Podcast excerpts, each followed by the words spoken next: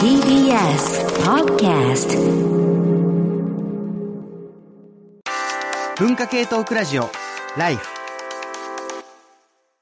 文化系トークラジオライフ2022年12月の生放送は文化系大忘年会ということで、だんだん、えーエンディングが近づいてきているはずなんですが、もうあの、この前のパートは一回なかったことにして、テクノロジー、テクノロジーとかメディアとかだったんですけれども、塚越くんが何か、はいはいはい。えっ、とですね、ライフがあのやっているあの月一のイベントのお話だけさせてください。はいえー1月はですね、えっ、と、またイベントになるんですけれども、えっ、とですね、まあ、毎年恒例の、えっ、と、まあ、し新年のブックトークということで、えー2022年の、まあ、本についての話をしようということでですね、ブックトークをしますが、えーに日程がですね、1月29日、1月29日の日曜日、こちらまたあの、あの、双子のライオン堂さんからということで、まあ配信になるかなというふうに思うんですけれども、えー、大体夕方からということで、ちょ、もうちょっとだけ詳細これから詰めるんですけれども、1月29日にやりますので、えー、皆さんどうぞ、あの、そそちらだけ、あの、時間は、あの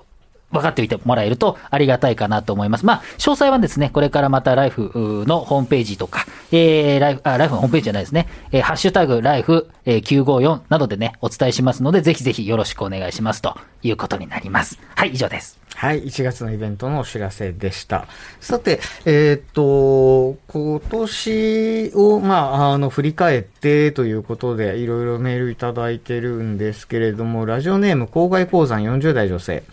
ライフクルーの皆様ごきげんよう。私が思う2022年は暴力の加速の年です。ロシアによるウクライナ侵攻は世界のトピックとして最大級の暴力の加速でしたが、日本においても大きい暴力として安倍晋三殺害、宮台真司襲撃、ウトロ地区への放火は、これは2021年の放火が今年、まあ、実刑判決が出たというものですね、地裁で。それから入管での殺人といえる数々の暴行、えー赤木雅子さんの訴えの認諾、えー議論なき閣議決定というのがパッと思い浮かびます。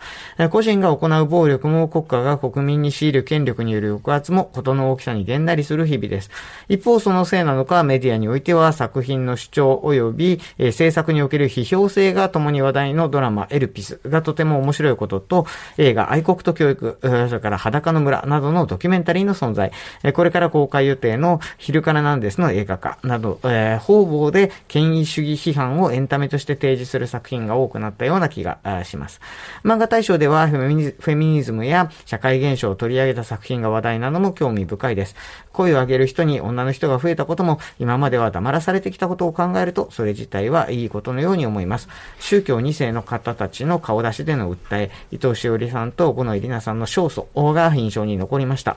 小さな訴えが全部吹き飛ぶような大きい暴力が起きないことを願いつつ、以上が私の2022年の雑感でありますということなんですけれども、もうあの、もうというのもそ、えー、の、変な話なんだけれども、先に、あの、なんだろう、えー、混ぜ返しの論点を入れておくと、今やっぱりあの、ジェンダー絡みの、ジェンダーと表現絡みのことは大体ネットで燃えることになっているんですが、あの、両方が同じことを言ってるんですね。要するに自分たちは黙らされてきたんだからもう黙っていないぞっていうわけです。どっちも。これが面白いですな。あの、要するに、あの、社会的に全般的に見れば、あの、女性になかなか発言が認められないというか、発そんな風にこと言うと、なんかまたいろいろ炎上するよみたいな感じで、こう、ふんわりとこう止められてきた、まあ歴史があることはまあ間違いないが、まあそれに対して、あの、反発している人たちというのは、むしろ向こうには強い発言権とバックとサポートがあり、え我々こそが発言が許されていないのだから、我々こそ強く声を上げていくべきだなんていう感じになったりするわけですな。なんとなくこう、まあ、自分が言いたいことを、あの、言っていくのがいいんだという大きな、あモード自体は共通しているようにも、まあ思えるんだけけれども、どうも自分以外の人はなんか自由に発言していて、自分だけが自由に発言できないように、まあ見えている。そんな世の中だからこそ、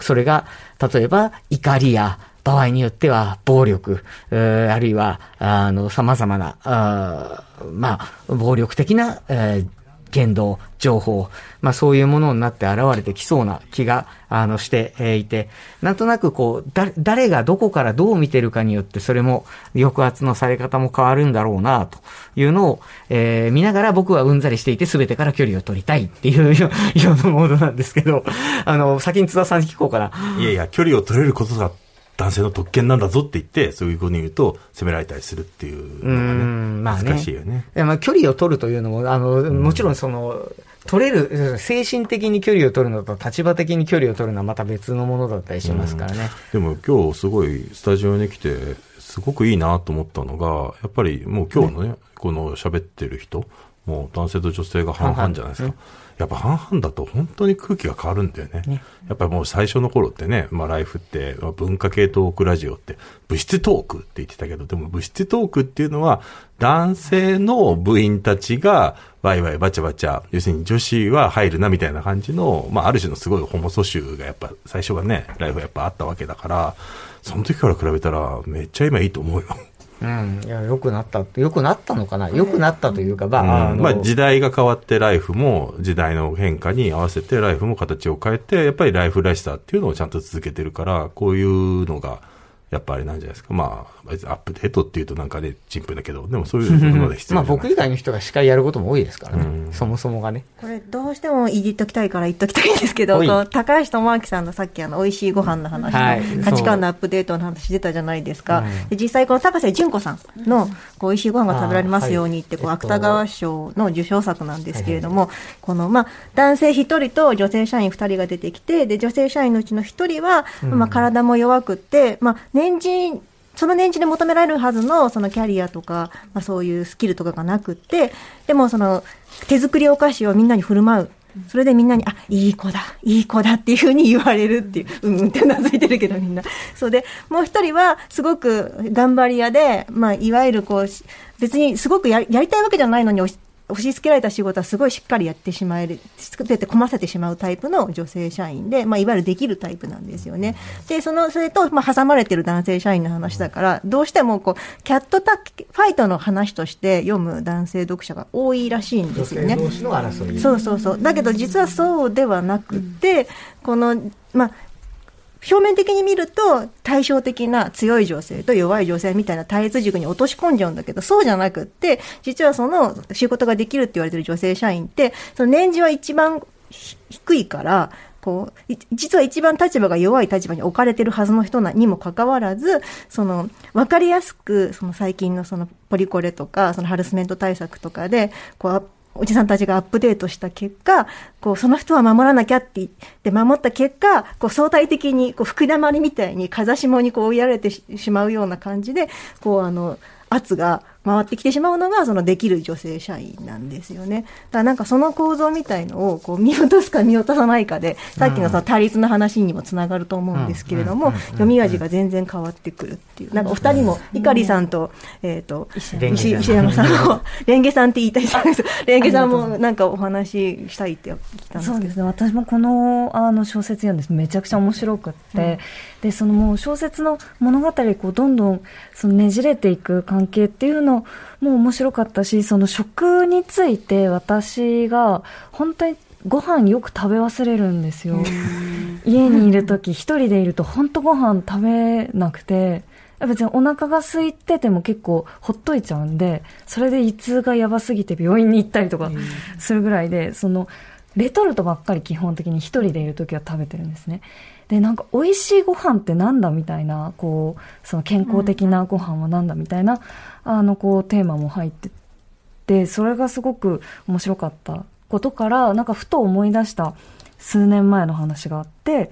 あの演劇の稽古場で稽古中にめちゃくちゃもう俳優とかに怒鳴るあのまあ中年の、えーとまあ演出法さんの方がいらしてで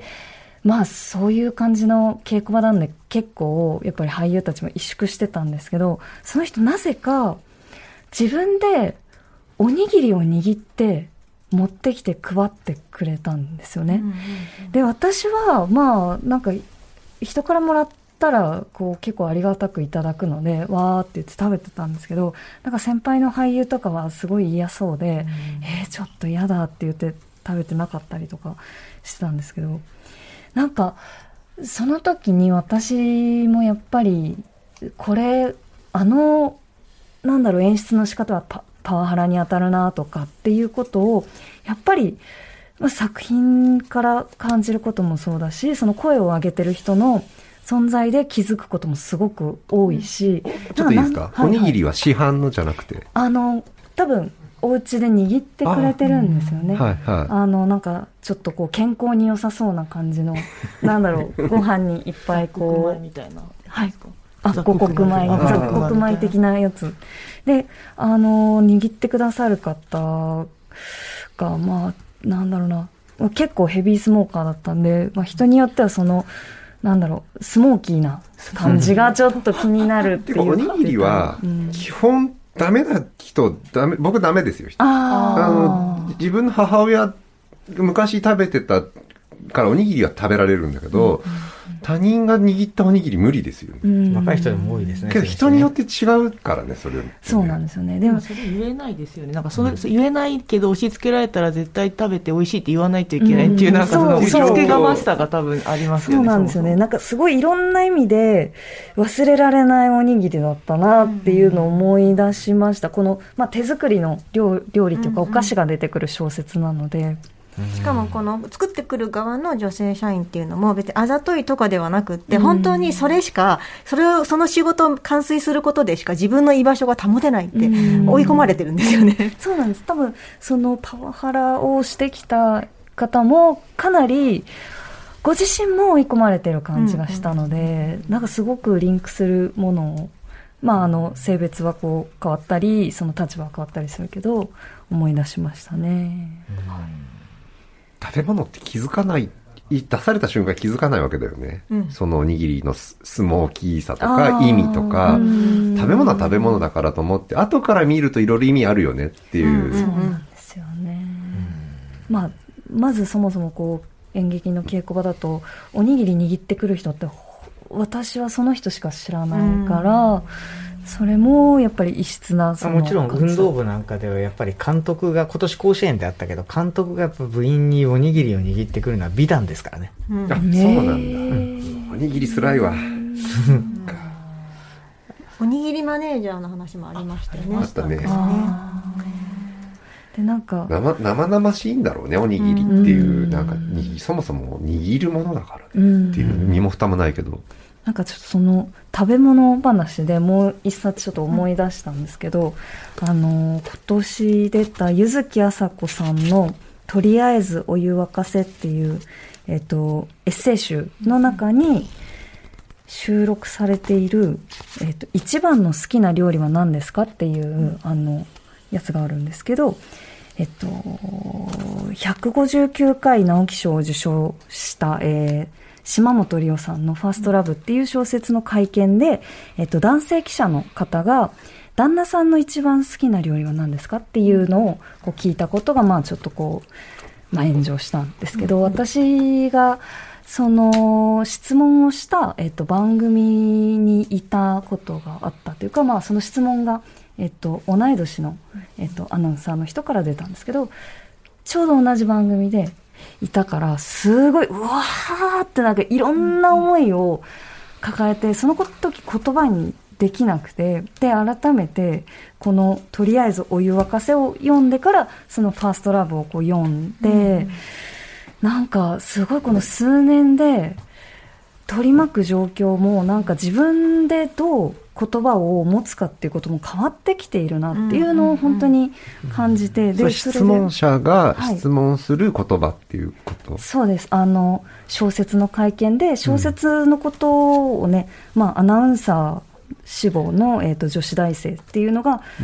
えっ、と、出てくる話なので、うんファーストラブの題材が。題材が、はいなので、はいそこに絡めたような質問もできた可能性はあったと思うんですけど、うん。全く関係のないその、まあ、島本さんが女性であるっていうことを、まあ、かなりそのフューチャーした内容の質問だったっていうところで、あの話題になってそのじゃあ質問した人は作品、これ僕もメディアの仕事をよくしていて、まあなんかテレビとかラジオとかの人たちって本読まないよねみたいなことってよく感じるんだけど、内容に関係ないことを、例えばサッカーの試合とかでも終わった後にこれ誰に伝えたいですかみたいな。内容関係ねえじゃんみたいな、メディアの態度みたいなものは一つあるのとプラス、まあ、まあ、そのもちろんね、なその内容について触れなきゃいけないこと、プラス言葉か。うん、なんか、何かを聞くときに、なんでそれ考えなかったのっていう。そうなんですよね。で、その自分がそこの番組にいて、みんなやっぱ時間がない中で、うん。その毎日毎日ニュースを取り上げなきゃいけないみたいなところで、うん。あれ、どうしたらあの質問出なかったんだろうって、別に私はそこの会見の場とか、全くこう関係ない、あの、チームで働いてたからもう何もできなかったことはそうなんだけど、でもなーっていうのをすごい考えてあ、でもすごいいい。ああい。いなんかその、どうしたらその発言が出なかったんだろうっていう考え方めっちゃいいなと思って、それって要するに周りの構造から、その人の席っていうよりは、周りの構造から考えていかなきゃいけないっていうことだから、いいなと思誰って。かがその行ってくる記者会見に取材するっていうのを直前に生かされている人の立場にしてみると、その上の人ってどういう意図で生かせたのってことでしょうね。しそのやっぱり質問の内容って一人で考えるだけのものではなくてやっぱりチームで考えるものだったりもするしじゃあ例えばじゃあ AI が考えたらこの質問は出なかったんじゃないかとか、でちょっとあの一つ、えっと、紹介したいメールがありまして、えーっと陽気な寝言さん2022年は自分が自分らしく生きるということについてほんの少しでも考えた人が多い1年ではないでしょうか。私のきっかけとなったのが今年の1月、年内活動休止の発表をされた氷川きよしさんです。これより少し前くらいから美しいドレス姿を披露されたり、自分らしさをありのままに表現する著名人として動向が気になっていました。生き生きとされている今の姿を拝見するたび、過去の氷川きよしさんはとても頑張って無理をして演じていたのかなと思うようにもなりました。ジェンダーレスを体現する著名人の方は他にもいらっしゃいますが、知名度も影響力もある状態からスイッチを切り替えたように自分らしさを表現されるケースは今まであまりなかったのではと思います。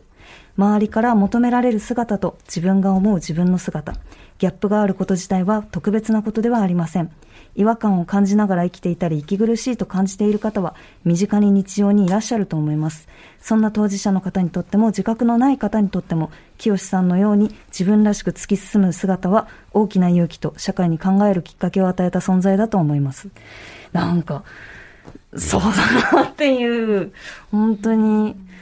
うん、なんかでも、その当時同じことがあって、えっと、自分で言葉にできなかったことを、やっぱりこの数年間、4年間で、いろんな人が声を出して言葉にしてくれるようになったから、こうやって自分でも改めてその本を読み直したり、こうやって人に話すまでこう整理できるようになったんだなっていうのを、本当しみじみ感なんかじます。冒頭の話に戻っちゃうんですけど、多分その言葉が、まあ、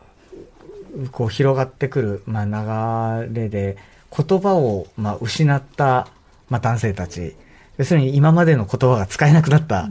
男性たちが今、一方であがいてるなっていう感じもあって、最初に紹介したその窓辺にてのその主人公茂みは、まさにまあ本当にもう理想的なアンガーマネージメントのできた、あのコミュニケーションを取るし、で、面白いことに、その、まあ、妻が浮気していることに怒れないって話をすると、周りの友人たちみんな怒るんですね。なんで怒んないの？それ本当に好きじゃないでしょで、これ言い換えると、要するに浮気をされたら親密な相手に怒っていいってみんな言ってるわけですよ。でもこれ普通に考えたらモラハラかもしれないわけ。あの、要するにそこで、なんつうの、あの、浮気をされた、まあ、妻に対して、言ったら暴言を吐いたりとかしていいみたいな話になるわけです。でもそれってでも普通の今の基準で言ったら多分モラハラな感じがしていて、怒る怒らないっていうよりも怒りを表明しろって言われてるから。ななんかその時に、その、茂みは多分そういうことを、もともとコミュニケーション上誰に対してもあんましないタイプの人間だし、まあ、そ、その怒りが、あの、出てこないっていうことの意味は作中最後に描かれるんで、それはまあ、あの、作品でっていうことなんだけれども、なんかこう、まだ多分世の中には、そういう、こう、怒りを表明すべきだというか、なんかそういう、それはなんかこう、あなたは怒っていいんだみたいな感じに対して、多分本当は怒っていいんですけど、なんか、いや、でもダメなんじゃないかみたいな。で、その、次の言葉を探さなきゃっていうのが多分今だと思ってるんですね。今年、あの、本当にいくつかの企業の方々と喋ってて、すごい、あとはまあ学生さん卒業して会社働き始めた子たちと喋ってて、もうとにかく、その、まあ、管理職研修とかを受けて、とにかくこう、部下への接し方とかをめちゃめちゃ勉強して、こう、まあ、まさにそのパワハラみたいなことをしちゃいけませんとか、その、もうかなり細かいことを、あの、勉強しているし、それを日々実践している。まあ、大学教員は一切やってないんで、真面目にやれと思うんですけど、あの、なので、まあ、僕自身も多分、そういう意味では遅れている方だと思うんですけれども、なんかそういう、なんて言うんだろうな、こう、新しい関係性にこうフィットするようにこう頑張って頑張って追いつこうとしているんだけれども、どこかで何かが多分削り取られた感覚の人たちっているような気がしていて、その削り取られたものを、その、なんだろう、形にしたり、見える形にしたり、で、それを、まあ、誰かに、こう、かわいそうだねって認めてもらうんじゃなくて、自分の言葉として、なんかこう、発することができるようになった時に初めて、もうこういう時代だから、しゃあなし、こういうことは言わないようにしよう、気をつけよう、何々しないようにしよう、何々はやめようっていうのの次に、相手とそのコミュニケーションを取ったり、向き合ったりする言葉が出てくるんだと思うんですけど、まだ多分、それがない人たちって、まあ、男の人にも女の人にもいると思うんですけど、まだそれがない人たちのところに、なんか次、何か届く言葉というか、その自分の、なんだろう、削り取られたものを適切に表現する、表現する言葉だったり、表現手法だったり、なんかそうしたものが、うん、出てきてくれないかなというのはちょっとちょいちょいさんのさっきね。話にちょっと加えると、その、その番組自分がいたけど、そこで発することって、その瞬時に考えて与えられた時間も少少ないし、そこまで答えが出ないし、いろいろ考えて後から、うん、なんかできなかったのかなって思うわけだし、その自分が与えられた時間の中でできないってことだよね。で、その、えっ、と、演歌歌手の人も自分らしく出る、できるまで時間かかるタイムラグってあって、やっぱメディアの人が全部悪くて古いわけではなくて、やっぱ自分たち、僕らね、コメンテーター、この番組 3, 3時間やって、やっぱ全部そこで言いたいこと言えるわけでもないし、なんかタイムラグがあって考えた上で発するようなタイム、機会とか、そういうのが必要。そこに対してもうちょっと、なんかチャンス、ね、普通与えられてないことの方が多いから、そこに何かチャンス与えられないかなっていう気はちょっとした。今更になっちゃうからね、すべてのことはね。なんかその碇さんのあの35歳からのにもそのライフ出た後の話ってこう書いてらっしたんですけど、そのあれも喋れなかったこれも喋れなかったって思うっていう、